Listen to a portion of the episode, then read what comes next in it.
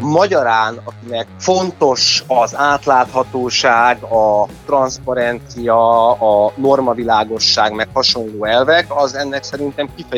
kifejezetten örülhet ennek a módosításnak.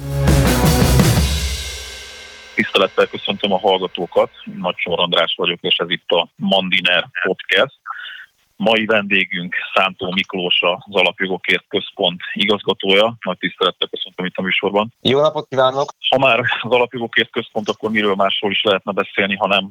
az alaptörvény módosításról, illetve a választási törvénynek a módosításáról. Kezdjük akkor az alaptörvény módosítással. Dióhéjban miről szól ez a módosítás, hiszen több témát érint. Hát valóban több témát érint,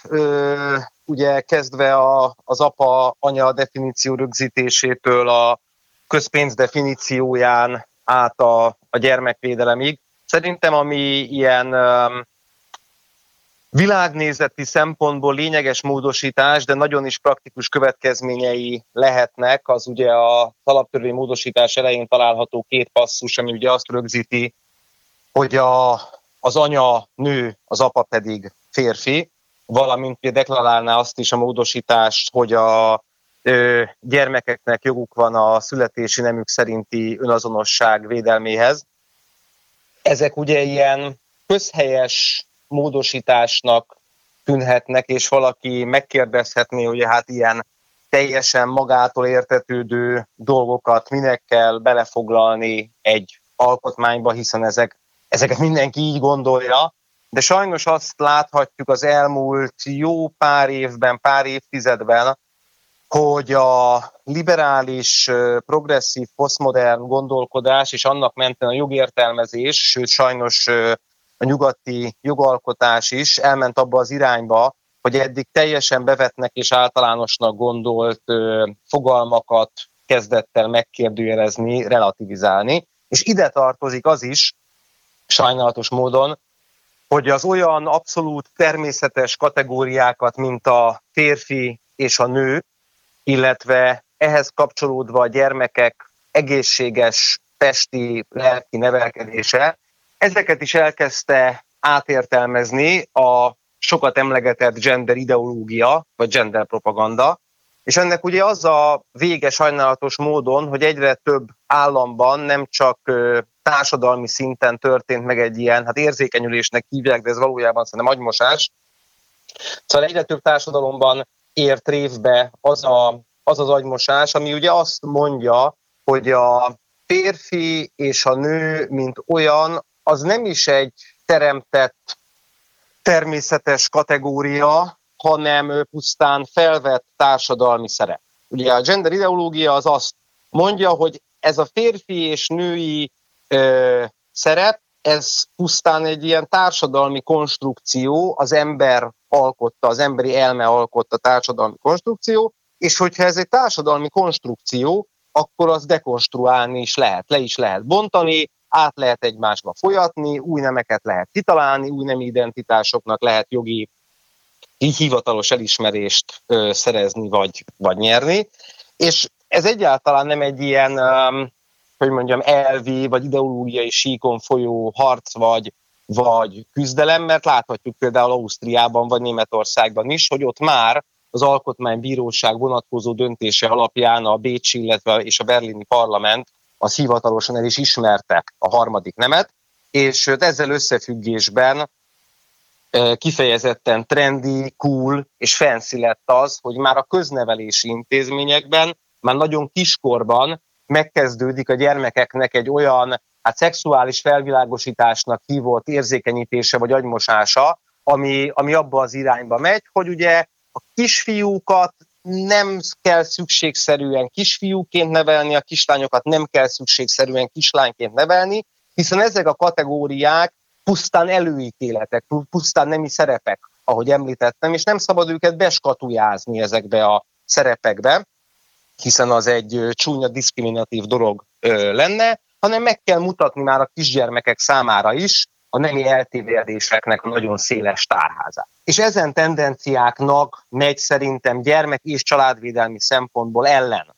a mostani alaptörvény módosításnak ez a része, amikor teljesen egyértelműen definiálja azt a jogalkotó, hogy az anya az csak nő lehet, az apa pedig csak férfi lehet, de ennél talán szerintem mondom még fontosabb az a kitétel, az a gyermekvédelmi kitétel, hogy a gyermekeknek joguk van a születési nemüknek megfelelő önazonossághoz, illetve ezen önazonosság védelméhez. Magyarán védve vannak az ilyen gender érzékenyítés, gender agymosással szemben. De ha abból indulunk ki, ami ellen egyébként védeni akar ez a rendelkezés, vagy az a passzus az alaptörvénynek, hogy az anya és az apa pusztán egy társadalmi meghatározottság, mármint az ő nemük,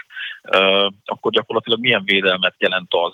hogy, hogy ezt rögzítjük, hogy az anya nő és az apa férfi. Hát egyrészt az, hogy még inkább megerősítődik az alaptörvénynek az a koncepciója, ami mondom, ilyen közhelyes igazságnak bevett dolognak tűnik, de ma már olyan időszakot élünk az előbb elmondottak fényében, hogy az ilyen alapvető igazságokat is rögzíteni kell. Tehát megerősíti ez a módosítás az alaptörvényből amúgy végül is a józanész szerinti értelmezés alapján kikövetkeztethető dolgot, magyarán az, hogy két nem van, a férfi és a női nem van, és az anya, illetve apa ö, ö, státusz, fogalmazzunk így, az ezekhez tapad. Magyarán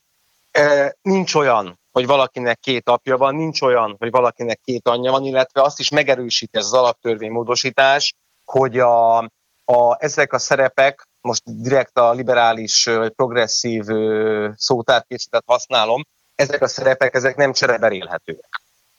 Szerintem ez, ez az egyik legfontosabb impaktja ennek a, ennek a módosításnak, és ennek nyilván nagyon sok következménye lehet, például nagyon konkrét alkotmányos alapot teremt ahhoz, hogy megszűnjön az a kiskapu, amit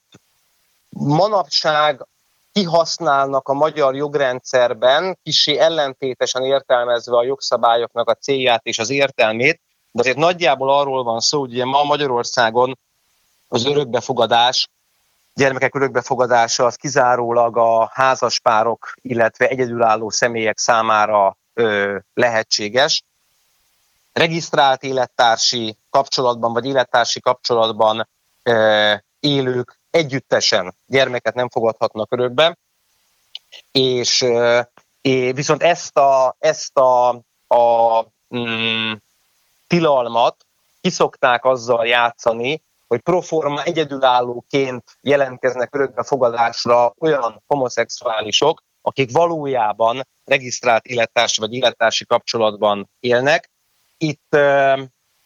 ez egy jogértelm, valójában ezt a jogszabályok nem engedik, de voltak olyan jogértelmezések, amelyek miatt ilyen esetek mégis megtörténhetnek. Ez az alaptörvény módosítás, illetve az ezzel párhuzamosan benyújtott gyermekvédelmi törvénymódosítás, az ennek egyértelműen, ö, ennek egy egyértelműen gátat szab. Tehát jól értem, hogy a homoszexuálisok, homoszexuális párok örökbefogadását próbálják gátolni, ugyanakkor ha jól értem, akkor egyúttal azt is el lehetetleníti, hogy, hogy mondjuk egyedülálló, egyébként heteroszexuális emberek örökbe fogadjanak. Nem, ez a baloldalnak a, baloldalnak a vágya, és itt nyilvánvalóan mindig, ugye azt kell ezeknél az ellenérveléseknél látni a liberális oldal kapcsán, hogy mindig a kivételből próbálnak meg főszabályt csinálni, megpróbálják relativizálni különböző dolgokat, és ezekre a kivételekre hivatkozva igyekeznek felpuhítani vagy felpuhítatni a főszabályokat. Természetesen nem erről van esetünkben szó, amit ön itt az előbb említett. A tervezett módosítás, a törvény módosítás, nem, nem az alaptörvény módosítás, de a tervezett törvény módosításnak a lényege az az lenne, hogy főszabály szerint házaspárok, illetve családilag egymáshoz nagyon közel álló rokonok fogadhatnak örökbe például rokon gyermeket, főszabály szerint ettől eltérő esetet külön miniszteri engedélyhez kötne a törvényalkotó. Tehát nyilvánvalóan az a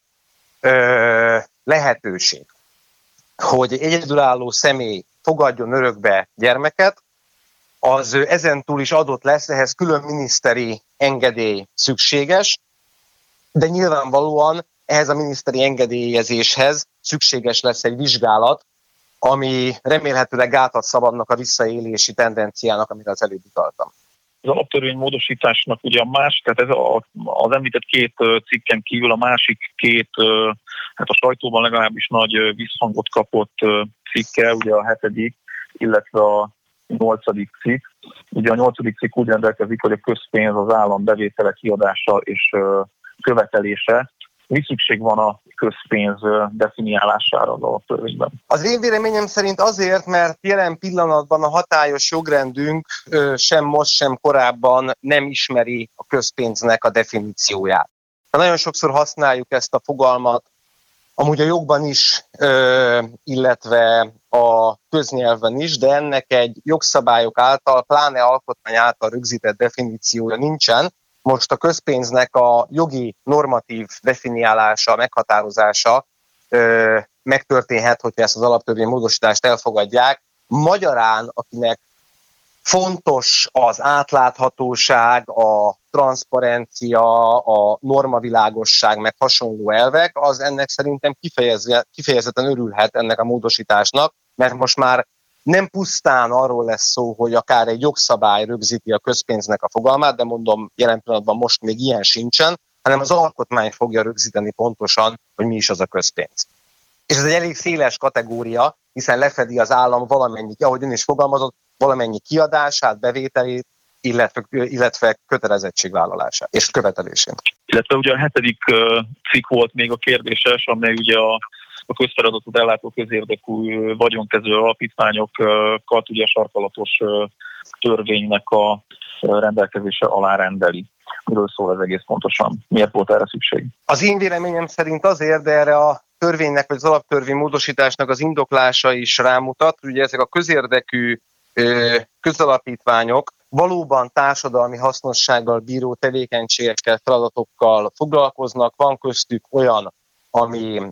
felsőoktatási képzés, egyetemi képzéssel foglalkozik, van köztük olyan, amely tehetséggondozással, tehetségeknek a képzésével foglalkozik, van, amelyik a nemzeti kultúrának az építésével ö, foglalkozik.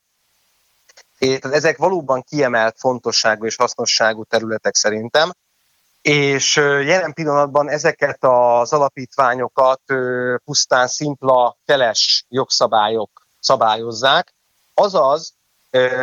egy ilyen valóban hosszú távú és lényeges építkezésbe fogó alapítványoknál felmerülhet az, hogyha esetlegesen egy más politikai világnézettel rendelkező kormányzat vagy parlamenti többség kerülne hatalomra Magyarországon, akkor egy tolvonással ezeknek a hosszú távú építkezésre berendezkedő alapítványoknak a tevékenységét ellehetetleníti. Hogyha egy ilyen ö, ö, eltérő, mostanitól eltérő világnézetű ö, feles többség kerülne hatalomra a parlamentben, ami nyilvánvalóan hát meglehetősen kiszámíthatatlanná tenni ezen alapítványok számára a mindennapi működést, hiszen mondjuk nagyon nehéz úgy egyetemi képzéseket, tehetséggondozást hosszú távon tervezni, hogy ott van az a lehetőség, hogy igazából ezt egy tolvonással egy feles többség bármikor megszüntetheti, és ezért kötötte a jogjog, vagy ezért kötheti az alkotmányozó ahhoz a feltételhez működésüket, hogy ezen alapítványokról sarkalatos, azaz kétharmados törvényeknek kell ö, szólniuk, kétharmados törvényeknek kell ezekről az alapítványokról rendelkezniük, annak érdekében, hogyha egy bármikori politikai konstellációban az aktuálisan hatalmon lévő kormány, amely adott esetben feles többsége rendelkezik, módosítani szeretne ezen alapítványok működési szabályzatán, akkor az csak és kizárólag politikai oldalakon átívelő konszenzussal tehesse meg. Ez ugye egyáltalán nem idegen a magyar demokratikus vagy alkotmányos gondolkodástól, hiszen 1990 óta ugye lényegében arra épül az alkotmányos berendezkedésünk, hogy a kiemelt fontossággal bíró ö, területeket, akár média, akár választási rendszer, stb. kétharmados szabályozáshoz köti a, a magyar jogrend. Emögött volt az a konstrukció, vagy az a gondolkodás, hogy ha kétharmados szabályozáshoz kötünk valamit, akkor, akkor az nagyon nagy valószínűséggel politikai oldalakon átívelő konszenzust igényel meg, már hogyha ilyen területekhez valamilyen politikai oldal hozzá szeretne nyúlni. 2010-ben Ugye valóban ez a, ez a tétel némileg átalakult, mert ugye egy adott politikai oldal szerzett kétharmados többséget az országgyűlésben, de igazából ugye a megfontolás emögött az egész szabályozási koncepció mögött az, hogyha a választók, a választópolgárok egy politikai oldalnak kétharmados felhatalmazást adnak, akkor az kvázi most köznyelvileg szólva azt jelenti, hogy annyira megbíznak abban a politikai oldalban, hogy felhatalmazzák, hogy akár alkotmányt, akár kétharmados törvényeket módosíthasson, vagy ilyeneket fogadhasson el. Ha ugye nincs ilyen típusú felhatalmazás, hanem csak egy feles többség, akkor pedig az ö, mögötte értelemszerűen az ilyen kétharmados, kétharmados szabályozási koncepciók mögött az a ö, megfontolás van, hogy ilyenhez ne, ne lehessen egyik percről a másikra hozzányúlni, hanem, hanem politikai oldalakon átívelő megegyezés szükségeltessen. És mivel, hogy azért azt um, gyaníthatjuk persze a politika, politikáról sose lehet tudni, hogy, hogy mit fog, mit tartogat a jövőre nézve, és amúgy is ilyen nyilván a, a jóslás az egy nagyon nehéz tevékenység, főleg, hogyha, főleg, hogyha jövőre vonatkozik, de azért az sejthető, hogy a jövőben ö, kétharmados többséget a jelenlegi politikai felállás szerint azért nagyon nehezen fog tudni szerezni Magyarországon bármelyik oldal, azaz pontosan ilyen kétharmados szabályozásokkal, mint amilyen például most a közalapítványokra is fog vonatkozni, pontosan azt írja el a jogalkotó, hogy ne lehessen politikai érdekek mentén ráncigálni az ilyen területeket, az ilyen ö, jogi entitásokat, hanem hogyha majd a jövőben valaki ezekhez hozzá szeretne nyúlni, akkor a másik vele ellentétes politikai oldalon állókkal valamilyen megegyezést érjen el. Igen, hogyha az alkotmányozásról általában beszélünk, akkor a az ellenzéki oldalon ez is egy gyakran megfogalmazott ellenérv volt az alaptörvénymódosításra szemben, hogy gyakorlatilag az elmúlt kilenc évben kilencszer módosult, illetve hát most fog kilencszerre módosulni az alaptörvény, és mégiscsak egy az alaptörvény vagy az alkotmányok esetében ugye a jogforrási hierarchia csúcsáról beszélünk, amelynél legalábbis nem szokványos az ilyen gyakori módosítás. Erről mit gondol igazgató úr, hogy mennyire van rendben, hogy ilyen intenzitással módosítják az alaptörvényt, és ugye azt is szokták mondani, hogy a gránit szilárdságú alaptörvény az mintha gulna. A gránit szilárdságú kitételt szerintem a, a miniszterelnök még évekkel ezelőtt az alaptörvénynek a, a fundamentumaira, az alaptörvénynek az alapelveire, az alap, alaptörvénynek a, az alapvető alkotmányos meghatározottságára vonatkoztat, nem pedig arra, hogy ne lehetne azt módosítani bizonyos pontokon. Azt, hogy egy alaptörvényt, egy alkotmányt ö, hányszor módosítanak a meghozatala után, azt esete válogatja, hogyha a sokat emlegetett ö, amerikai alkotmányt nézzük, akkor azt láthatjuk, hogy az első 11 nehány évben, ha jól emlékszem, 13-szor módosították. 13 ponton módosították az amerikai alkotmányt, tehát egyáltalán az, hogy az alkotmányhoz, az alkotmányozó hatalom hozzányúl, az egyáltalán nem ö, ö, precedens vagy példa nélküli. Ugye Magyarországon van egy olyan most már tíz éve tartó helyzet, amire az előbb is utaltam, hogy a választópolgárok azok a, a választásokon ö, ilyen alkotmányozó többséget adtak meg a politikai harcok és a választási kampány közepette a fidesz kdnp Tehát itt nem pusztán arról van szó, hogy most valaki hozzányúl az alkotmányhoz vagy sem, hanem arról, hogy megvan -e ehhez a politikai demokratikus legitimitása, vagy sem. És hogyha visszagondolunk 2010-től kezdődően a lezajlott országgyűlési választásokra, valamennyi választás alkalmával az ellenzék, a baloldali ellenzék, amely már ugye kibővült, mint baloldali pártala, vagy balliberális pártala jobbikkal is, az utolsó ultima ráció érve érvük az az volt, hogy azért nem szabad a Fidesz KDNP-re szavazni, mert kétharmados felhatalmazást fog nyerni, vagy fog újra nyerni Orbán Viktor, és hozzányúlhat az alkotmányhoz. Hogyha visszagondolunk a 2010, ugye akkor még két forduló volt a választási ö, rendszerben, hogyha visszagondolunk a 2010-es választásokra, akkor az első forduló után már bizonyossággá vált, hogy a Fidesz-KDNP abszolút többséget fog szerezni a országgyűlésen, azaz fel, tehát 50 százalék plusz egy képviselője biztos, hogy meg lesz a parlamentben, és másról sem szólt az első és második forduló közötti kampánya az akkori ellenzéki pártoknak, mint hogy rendben elfogadják, hogy most már tudják, hogy Orbán Viktor fog kormányt alakítani, de arra kérik a választópolgárokat, hogy a második fordulóban még talpon maradt ö, ellenzéki jelöltekre szavaznak a választókerületekben, annak érdekében, hogy azért kétharmados többséghez a Fidesz-KDNP pártszövetség ne jusson. És ugyanezt történt akkor már két forduló nélkül a 2014-es, a 2018-as választásokon, hogy az volt a kommunikációja az ellenzéki pártoknak, hogy semmiképpen sem szabad ilyen felhatalmazáshoz, vagy újra ilyen felhatalmazáshoz juttatni a kormánypártokat, mert ilyen kétharmados felhatalmazással akár alkotmányt is módosíthatnak. És ennek ellenére a választópolgárok úgy látták 2010-ben, 14-ben és 18-ban is, hogy ők kétharmados felhatalmazással bízzák meg újra ö, a, a, az Orbán kormányt, illetve az Orbán kabinetet, ami, ami azt jelenti, hogy a választópolgárok tudomásul vették azt, elfogadták, sőt, a döntő többségük kívánta azt, hogy olyan kormányzat legyen Magyarországon, amely akár alkotmányt is módosít. Egy ilyen felhatalmazással a háta mögött természetesen egy alkotmányozó többség az, hogyha szükséges, akkor hozzányúlhat az alaptörvény ö, szövegéhez, és ahogy látjuk, akár a migráció kapcsán,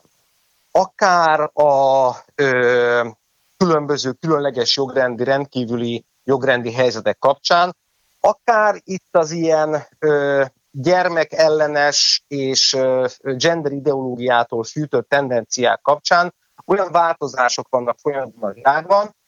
amelyek láthatóan azt követelik meg, hogy az ilyenek ellen akár alkotmányos szinten is védekezzen egy ország. Érkeztek, hát bocsánat a minősítésére, egészen megdöbbentő vélemények is, ráadásul jogászi körökből. Tehát Magyar György ügyvéd, aki az ellenzéki együttműködést is alapította, azt mondta, hogy egy esetleges 2022-es ellenzéki választási esetén, ugye amennyiben egyszerű többséggel nyernek is, akkor is kell majd alkotmányt módosítani, választójogi törvényt módosítani. Ugye ezekkel az a probléma, hogy egyébként kétharmados többség szükséges ezeknek a módosításához, illetve, illetve Fleck Zoltán, ugye az első jogi karának tanára is nyilatkozott a témában, és ő azt mondta, hogy gyakorlatilag erre az időszakra, tehát egy ellenzéki választási győzelem után idéglenesen le kell mondani a jogállam tiszta érvényesüléséről. Na most amennyiben az alaptörvény módosítása, ahogy igazgató úr is elmondta, például a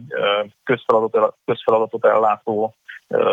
alapítványok esetében ugye a, ugye a felsőoktatási intézmények hosszú távú működési garanciáit hivatott biztosítani. Tudja-e biztosítani ez az alaptörvény, hogyha mondjuk az ellenzéki oldalról jogászok ilyen véleményeket fogalmaznak meg, lesz-e módjuk, illetve megtehetik-e, hogy akár egyszerű többséggel az egyébként kétharmados többséget igénylő jogszabályoknak a módosítását megtegyék? A válaszomnak van egy nagyon tömör része, jogállamban nyilvánvalóan nem. Tehát nagyon sokat beszélünk manapság ugye a, a jogállamról, a jogállamisági követelményekről, az uniós értékekről, a nemzetközi standardokról, ugye általában ezek azok a ö, megfogalmazások vagy fordulatok, amelyeket a hazai ellenzék és a úgynevezett mértékadó nemzetközi sajtó, nemzetközi értelmiség, késsel villával lenni tudó újságírók mindig a kormány illetve a magyar jobboldal fejéhez vágnak, hogy ezeket az elveket nem tartja be. Ezeknek a kritikáknak a fényében nagyon-nagyon érdekes ilyesmiket hallani, mint amiket most ön is mondott, illetve amelyekre ön is utalt, hogy itt majd egy feles többséggel rendelkező ellenzék, az majd felül fogja írni a kétharmados alkotmányozó többséget igénylő ö, alaptörvényt, illetve más kétharmados jogszabályokat, illetve még ugye ennél is durvább valóban, amit Leg Zoltán mondott, hogy majd egy bizonyos időre fel kell függeszteni a, a jogállamot Magyarországon. Ez picit nekem a, picit nekem a, a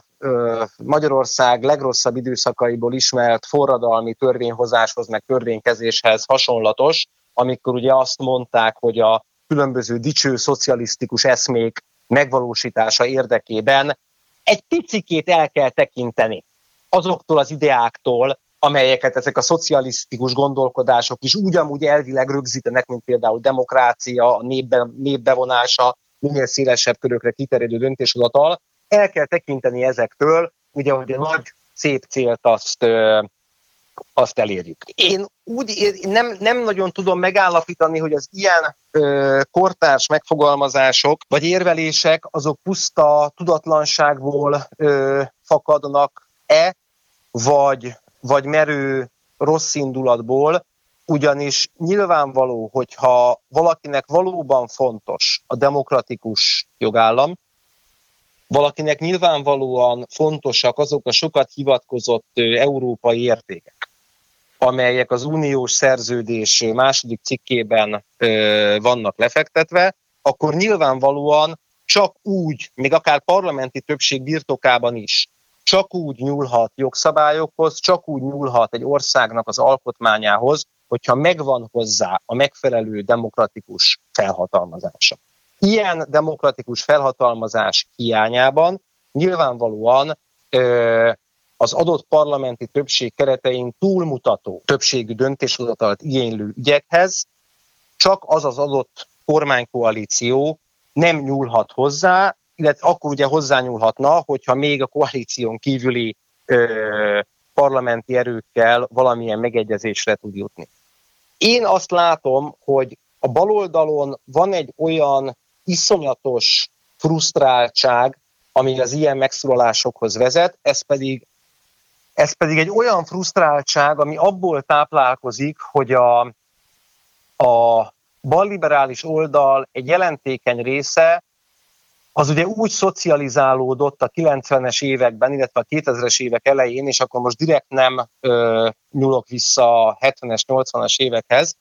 de szóval úgy szocializálódott a 90-es években, 2000-es évek legelején, vagy legelejéig, hogy valamennyi ö, társadalmi arrendszert érintően a véleményértelmezés monopóliuma az övé. Politika területén, kultúra területén, gazdaság területén, sajtó területén. És annak lehettünk ugye az elmúlt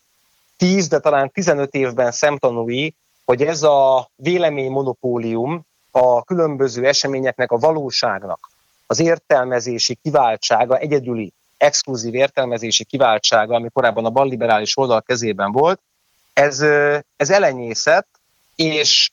kezdünk, én nem azt mondom, hogy az egyensúlyi állapotban vagyunk már, de egy olyan egyensúlyi állapot felé tartani, ahol valamennyi társadalmi arrendszer területén megvannak a baloldali, balliberális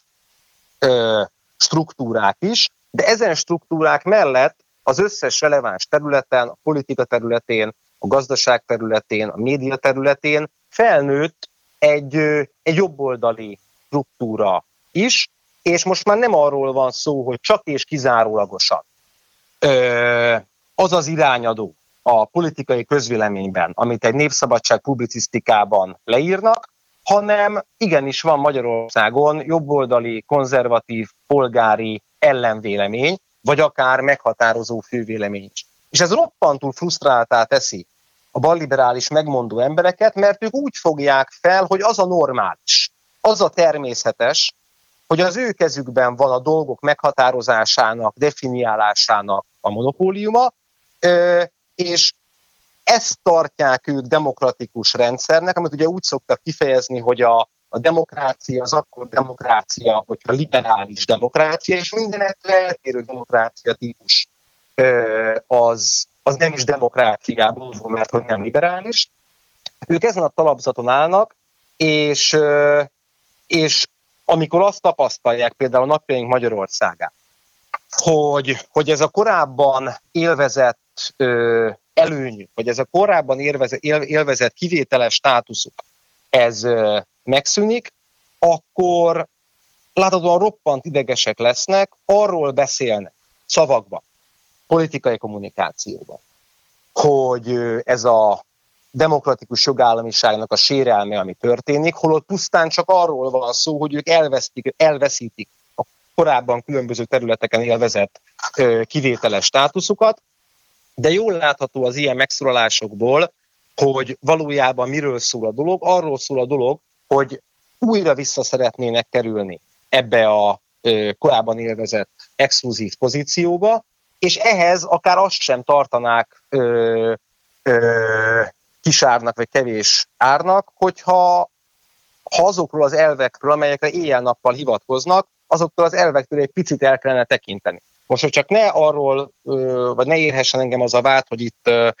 különböző elvi dolgokról beszélek, hát mindenki azért emlékezzen vissza, tudom, már relatíve rég volt, 14 éve, de azért mindenki emlékezne arra vissza, hogy milyen volt 14 évvel ezelőtt Magyarországon a hozzáállása a kormánypártoknak, illetve a hatalomnak a gyülekezési szabadsághoz, illetve a véleménynyilvánítás szabadságához. Azok, akik ma ö, a demokráciát, a jogállamiságot kérik számot ö, a mai magyar kormányon és a mai magyar jobboldalon, azok 2006-ban ö, lovasrohamot, vagy lovasrohamot vezényeltek direkt és közvetlenül a ö, békés tüntetőkre 2006 őszén Budapesten, vagy pedig a publicisztikáikban, a megszólalásaikban, a parlamenti felszólalásaikban ezt a brutális rendőratakot egy teljesen szükséges és arányos fellépésnek titulált. Tehát mindenkinek szerintem lebegjen ott a lelki szemei előtt, hogy amikor arról beszél a baloldal, hogy jogállamiságot szeretne, majd pedig hozzáteszi azt, hogy azért ahhoz, hogy visszaszerezzék a politikai hatalmukat, akkor akár el is lehet tekinteni egy időre a jogállami követelményektől, akkor mindenki menjen fel a YouTube-ra, és nézze meg azokat a felvételeket, amikor azonosító szám nélküli rendőrök ütlegelnek, gumilövedékekkel lőnek békés tüntetőket Budapestnek az utcáin, mert az egy eléggé kézzelfogható és jól vizualizált bizonyítéka annak, hogy milyen is a bal liberális demokratikus tempó. Még két rövid kérdésre maradt időnk. Az egyik ugye az, ez szintén egy ellenzéki kritika, vagy egy ellenzéki narratíva volt az alaptörvénymódosítás kapcsán is, illetve a választási törvénynek a módosítása kapcsán is, hogy gyakorlatilag ezeket a módosításokat a kormányzat a koronavírus árnyékában, sőt talán olyan cikk is volt, ami az életle alatt értelmezte ezeknek a módosításoknak a benyújtását. Hát valóban arról van szó, hogy ez a koronavírus szükséges, vagy a koronavírus volt szükséges, hogy ezeket a módosításai, illetve a törvényjavaslatokat benyújtsák? Nem teljesen értem ezeket a kritikákat, mert ugye azzal állunk szemben, hogy a, ezek szerint, hogy a parlament az működik és dolgozik. Na most ugye korábban, ugye a tavaszi ö, veszélyhelyzet idején, ugye az egyik vád az az volt, hogy a parlamentet bezárták. És azért volt szükség a kihirdetett rendkívüli jogrendre, hogy rendeleti kormányzás valósulhasson meg, és a parlamenti tevékenységtől eltekinthessen az Orbán kormány. Most ugye meg az a vád van, hogy bevezették a veszélyhelyzetet azért, hogy közben a parlament sutyiban dolgozhasson, és sundán-bundán módon fogadhasson el különböző jogszabálymódosításokat és alaptörvénymódosításokat. Magyarán azért ez azt jelenti, hogy a demokrácia mégis működik Magyarországon, mert az a parlament az dolgozik és beadványokat tárgya. És a jogi szempontból nézzük, akkor semmiféle, pontosan ezekből kifolyólag, kifolyólag semmiféle kritika nem érheti szerintem a jogalkotási tevékenységet, mert ahogy korábban is a bevezetett különleges jogrend idején a parlament tevékenysége az az alapvető funkciókat tekintve érintetlen maradt. Tehát nyilvánvalóan a COVID járvány leküzdésével összefüggésben különleges rendeletalkotási jogokat kap a kormány, de ez csak és kizárólag a járvány kezelésével, megállításával, egészségügyi intézkedésekkel van összefüggésben. Ezen túlmenően a parlament, illetve a törvényalkotó az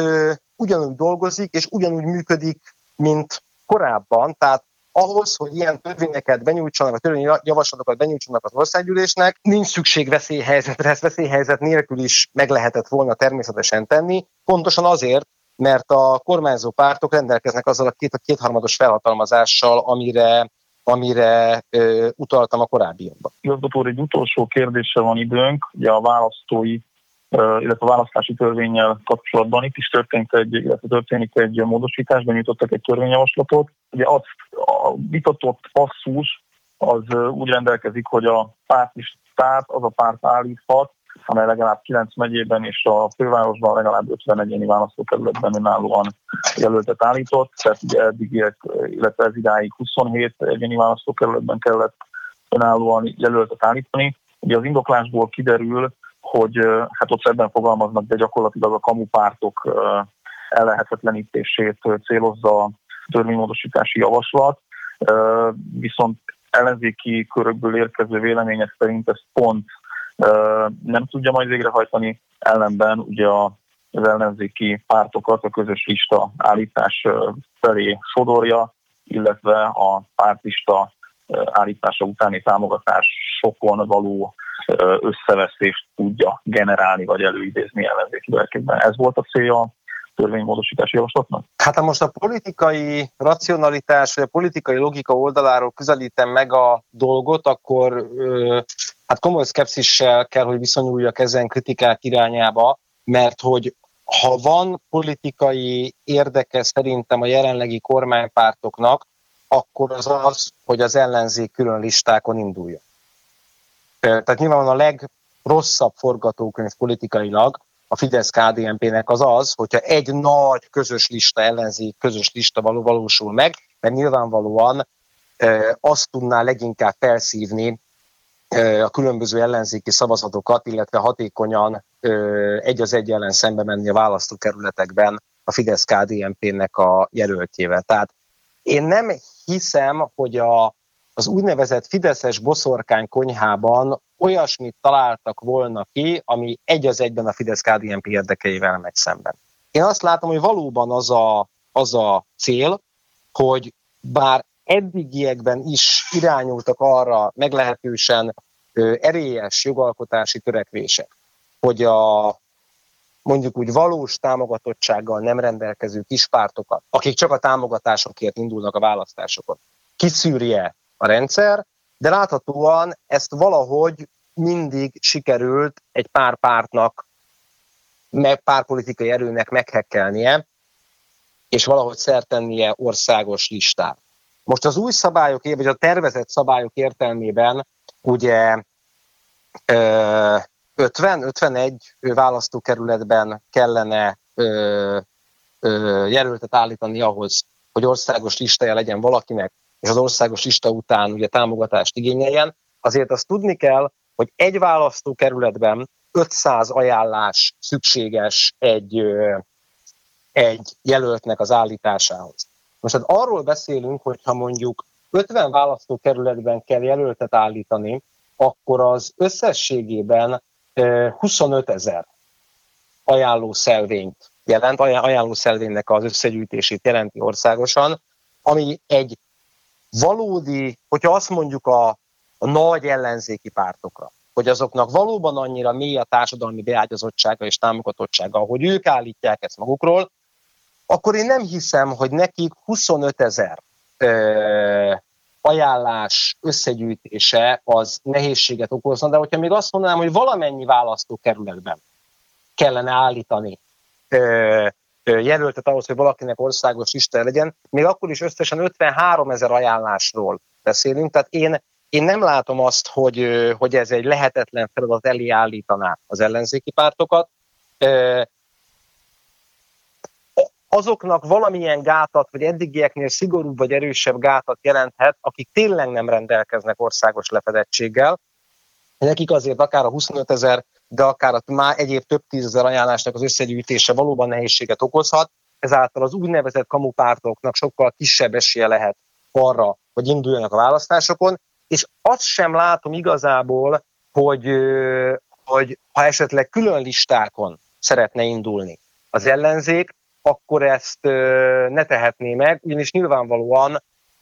külön-külön is akár az ellenzéki pártoknak, ahhoz lehet, vagy van ereje, hogy ennyi ajánlást összeszedjenek. Azt, hogy ők hogyan koordinálják az egyéni jelöltjeiket, az, az már csak rajtuk múlik, de hozzáteszem különben, hogy az a vád, hogy ez a, ez a törvénymódosítás majd egybetereli a különböző ellenzéki pártokat, ez azért is nagyon furcsa, mert nem ez a módosítás terelni a különböző ellenzéki pártokat, hanem, hanem saját maguk, hiszen ahogy pár héttel vagy hónappal ezelőtt Gyurcsány Ferenc maga fogalmazott, csak és kizárólag az egy közös lista és közös miniszterelnök került lehet az ellenzéknek az útja. Tehát, hogyha valami egybe fogja terelni a különböző ellenzéki pártokat, akkor az nem ez a törvénymódosítás, hanem a korábbi miniszterelnök Gyurcsány Ferenc az. Igazgató úr, nagyon szépen köszönjük, hogy elfogadta a meghívásunkat. Én köszönöm a lehetőséget. Hallgatóinknak pedig nagyon szépen köszönjük a figyelmet, a legközelebb a jövő héten találkozunk, addig is minden jót kívánok a viszonthallásra.